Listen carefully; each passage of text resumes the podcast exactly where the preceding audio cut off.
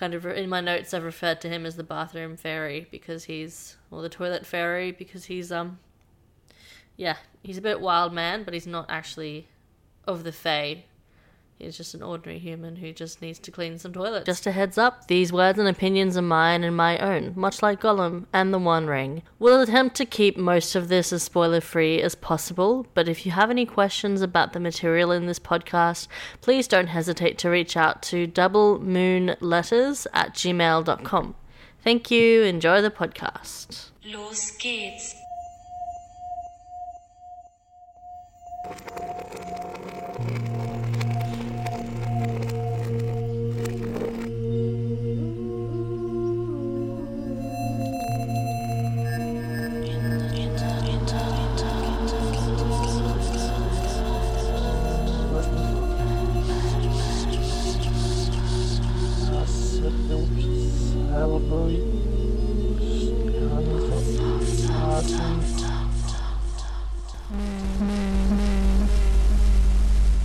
Hello, everyone.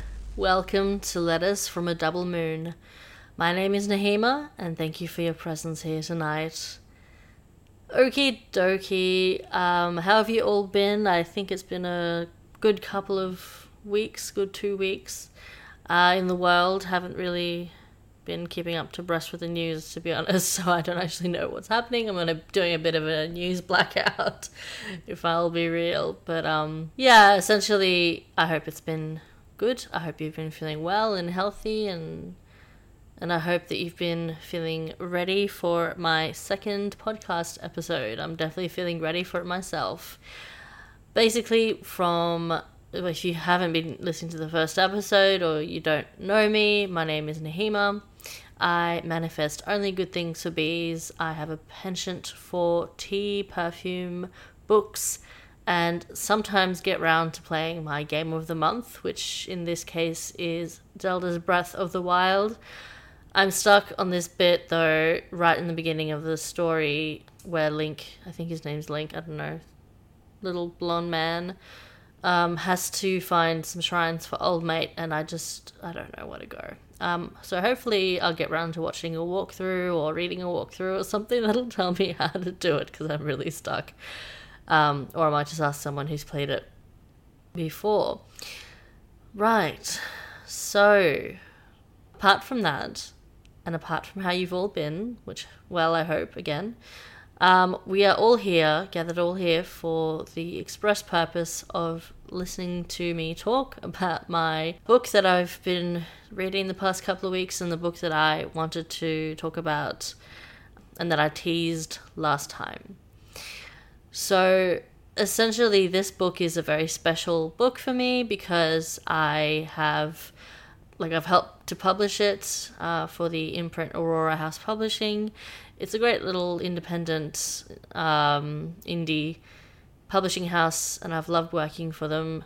I've worked for them for the past three years on and off, and yeah, loved every moment. Done quite a few books, quite a few publishers, also a bit of book marketing slash book promo, as well as actually, what else have I done? Oh yeah, appraisals. So writing reports based on how I feel about unsolicited manuscript drops that some authors do, which we, we welcome. Uh, it's very good to kind of, as I mentioned, uh, get to see what people are, are writing these days and to, yeah, give them feedback on, on what they've been doing.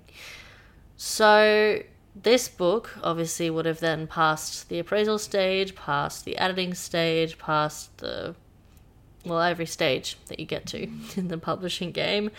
Um, and yeah, it definitely, definitely is a great trilogy, in fact. Um, however, I'm only going to be talking about book one today.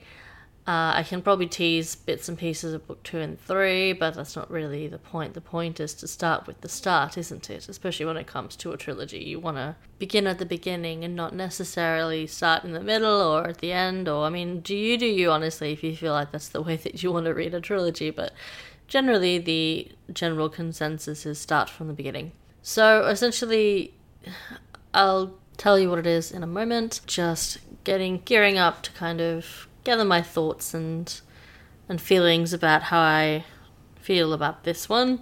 Probably will get a little bit emotional to be honest, because this is a very special moment, but we'll see. So, the book that I'll be talking about today is drumroll An Ocean Away. Let's hook the book for you, shall we?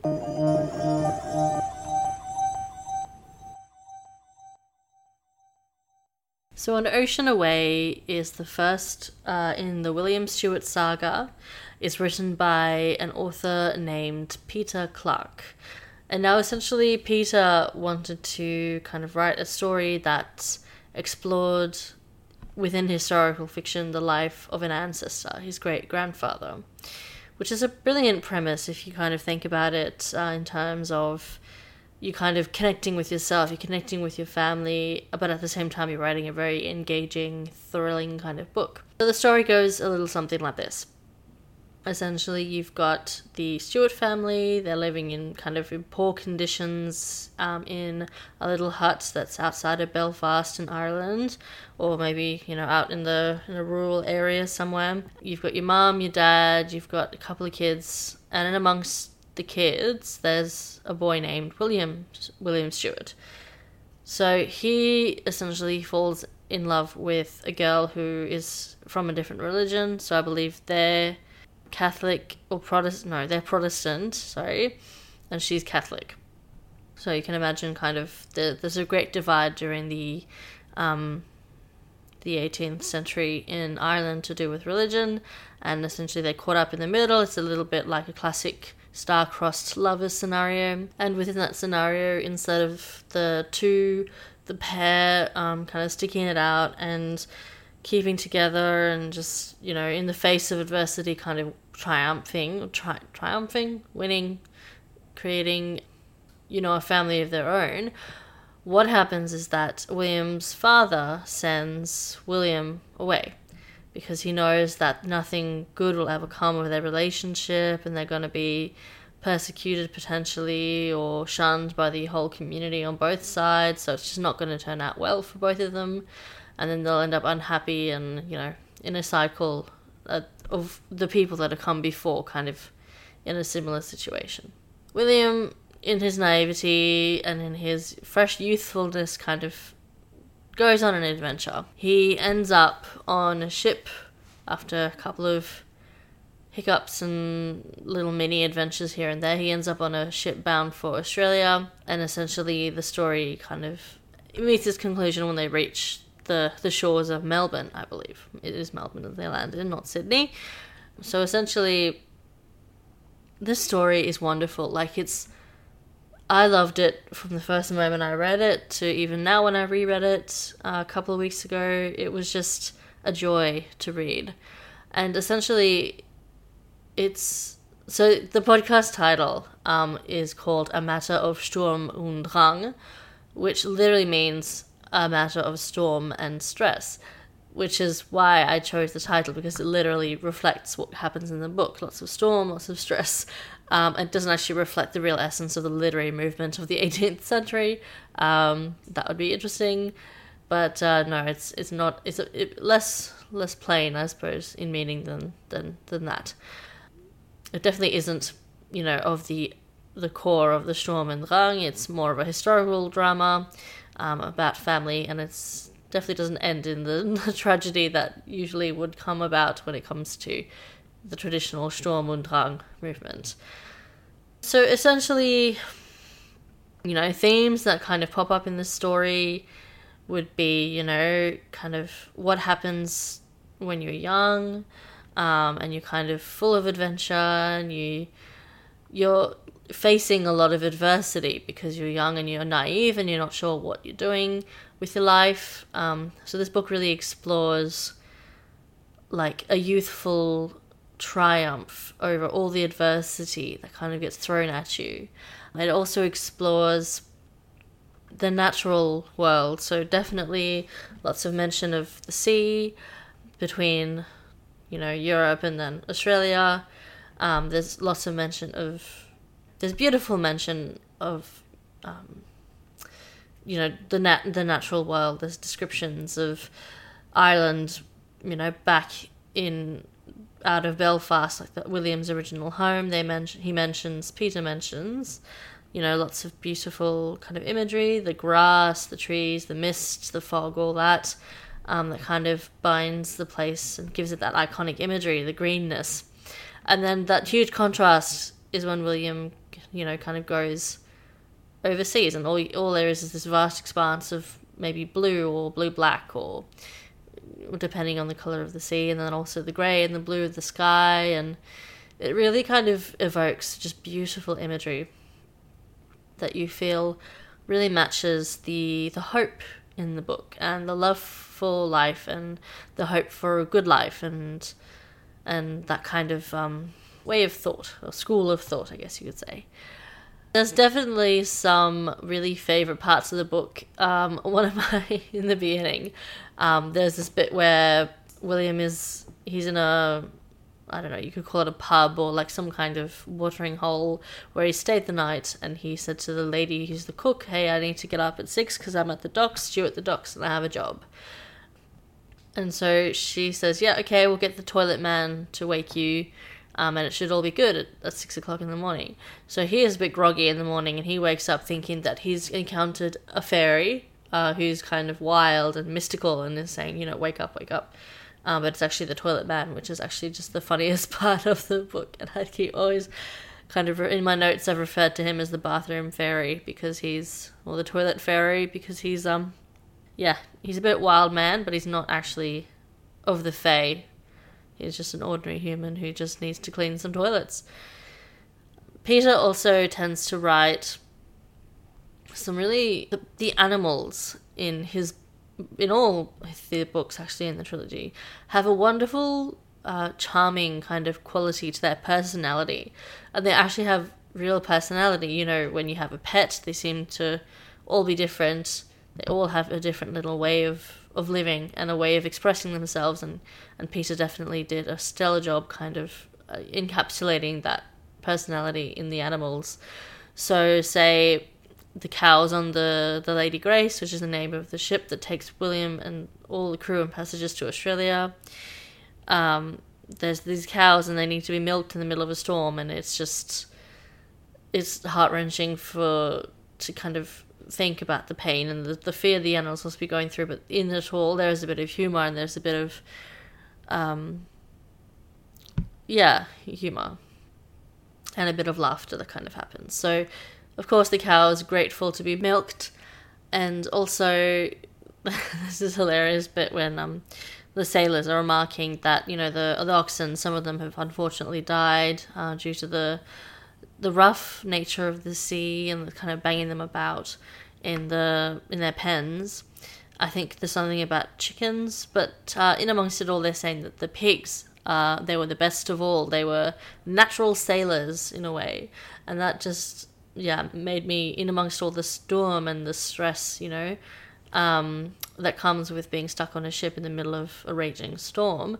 It just made me laugh, uh, and it added a bit of levity to the whole uh, chapter. So I really feel like An Ocean Away is the kind of book for people who don't love the sea but want to still read about it and are a little bit curious about what it's like to be on the sea. So that's 100% how I feel. I'm not a person who loves uh, unknown places and deep places like the sea or space for that matter. Um, so sci fi is a little bit difficult for me to read sometimes, especially if it's based you know, if they're out in the sea. Oh, sorry, out in the um, the unknown wilds of I don't know the galaxies, um, and black holes and all that. That's kind of yeah, a little bit difficult to read because it's so scary. But um, the sea is another one. Uh, you don't know what's in it. You don't know what's under the water. Uh, you don't know what's at the very bottom of the sea. Maybe you do. Please tell me if you do, because that would be interesting. Uh, but yeah, I honestly, it just makes me feel very uncomfortable. And I've been out there, I've been out on the sea, and it's it was a okay experience. Um, but honestly, it it's better when I'm on land and I have my legs firmly on the ground and they're not moving. Um, but like I was saying, though, this book is about the sea, but for people who don't love the sea. And that makes it a wonderful, cozy kind of read when you're stuck in your lounge room or in your bedroom, wherever you read a book, in your little cozy chair. Um, and you you can kind of feel and imagine everything that's happening in the story, but you're stuck, or you're not stuck. Well, you're seated somewhere dry and warm and cozy and hygge, as they say in, in Denmark. And yeah, you're kind of just moseying along, feeling the wind on your face and the, the waves under your feet, but you're not actually anywhere near them. But moving on, I also loved about this book um, the fact that I was able to learn new vocabulary. Now, there's. I've been alive for quite a while. Um, that's a bit of a strange way to put it. I mean, like, I'm of a certain age uh, where I've managed to read a lot of books in my time, and my vocabulary is pretty much developed in English. Well developed, but I'm still learning new things as we go along, especially when I read. So, jibe or gibe was a new word that I learned. I have no clue what it means literally, um, or what it might look like, but going by the definition from the Oxford Dictionary, it means to change course by swinging the sail across a following wind. So basically, just means that they changed direction, and along with that direction, the sail moved. Um, I guess that means it stuck to the mast, and then it just the bit at the bottom that sticks out his wings around. I, I don't know. There are also some really beautiful turns of phrases in An Ocean Away.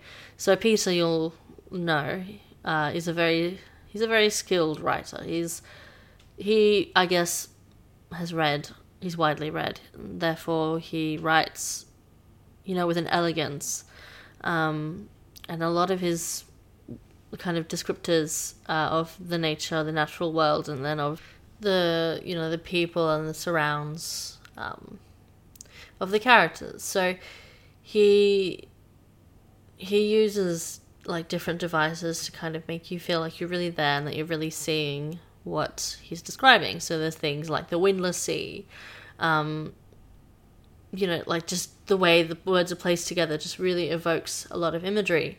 Um, and then he also describes the Lady Grace, so the ship that is um, the central focus of the story. Um, he describes her as, you know, lifting up her skirts and dancing across the sea at one point. Um, which is such a beautiful way to describe the way a ship moves through the water because honestly, it is like she's lifting up her skirts and having a little jig, a little dance across a vast sea, you know, like maybe even if it was ice it would probably be a bit easier to stand on it. But um, yeah, it's it's so beautiful.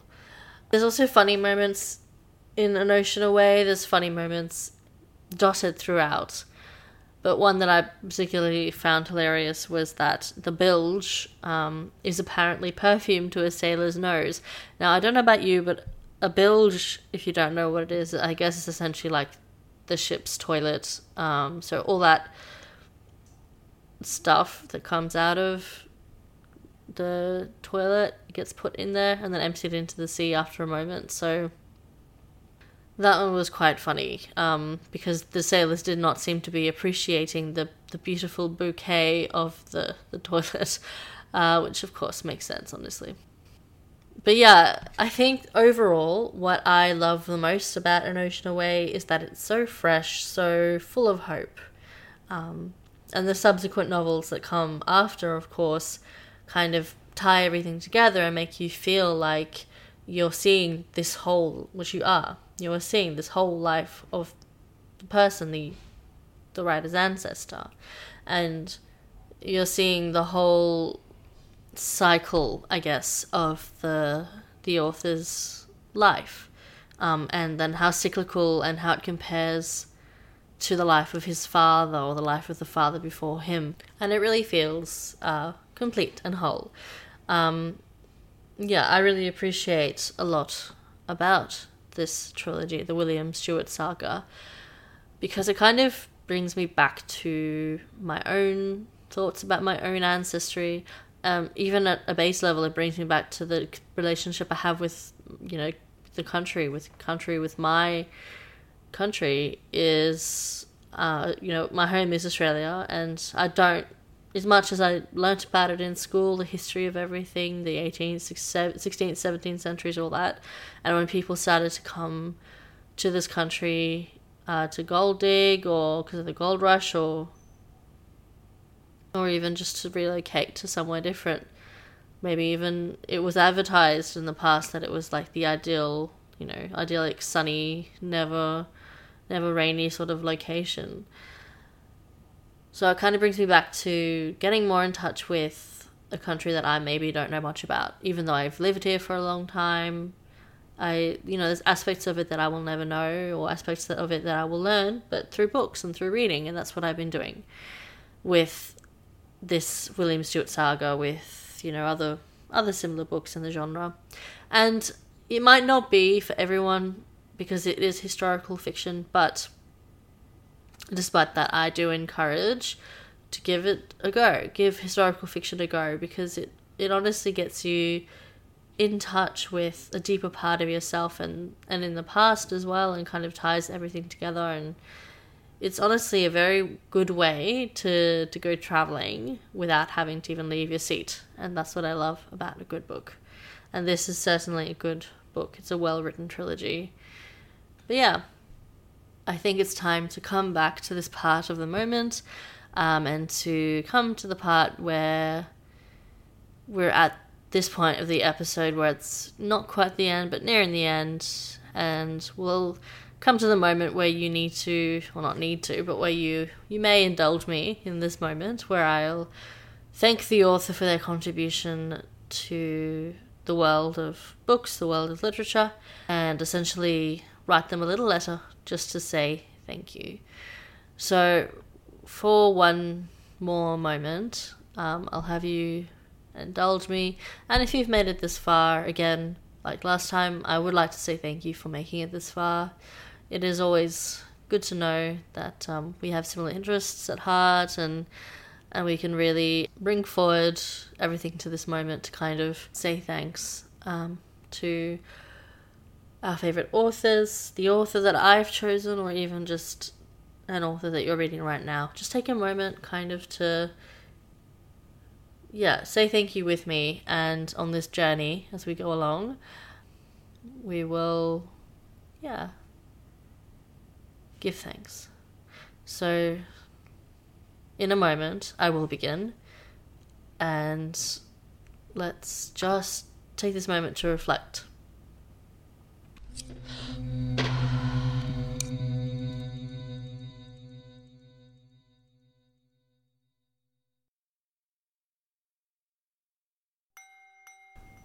Dear Peter, it's been a good three years getting to know you and getting to know your words. You've made me laugh, cry, and cheer. It's not an easy thing to do to be a writer. It takes a lot of guts, work, hard work, and luck, and not to mention all that marketing. Yet, with fortitude and grace, you've managed to do it. You've even written two more books. Fancy that, a trilogy. It's been such a pleasure and a great achievement for both of us to watch you become the writer that you've wanted to be, and a privilege to see you through. Three five star reviews ain't bad at all, sir. You've started off with a simple idea to know more about your ancestors and to connect with your family. I think it's become so much more, though. You've given them life once more and with that resurrection came that deeper connection and respect that you might have been seeking. I'm proud of you, and I hope that you feel as accomplished as you wanted to feel. And by creating three books, you've reached every goal that you wanted to achieve. So thank you. It's been a pleasure. With an ever loving heart, Nahima.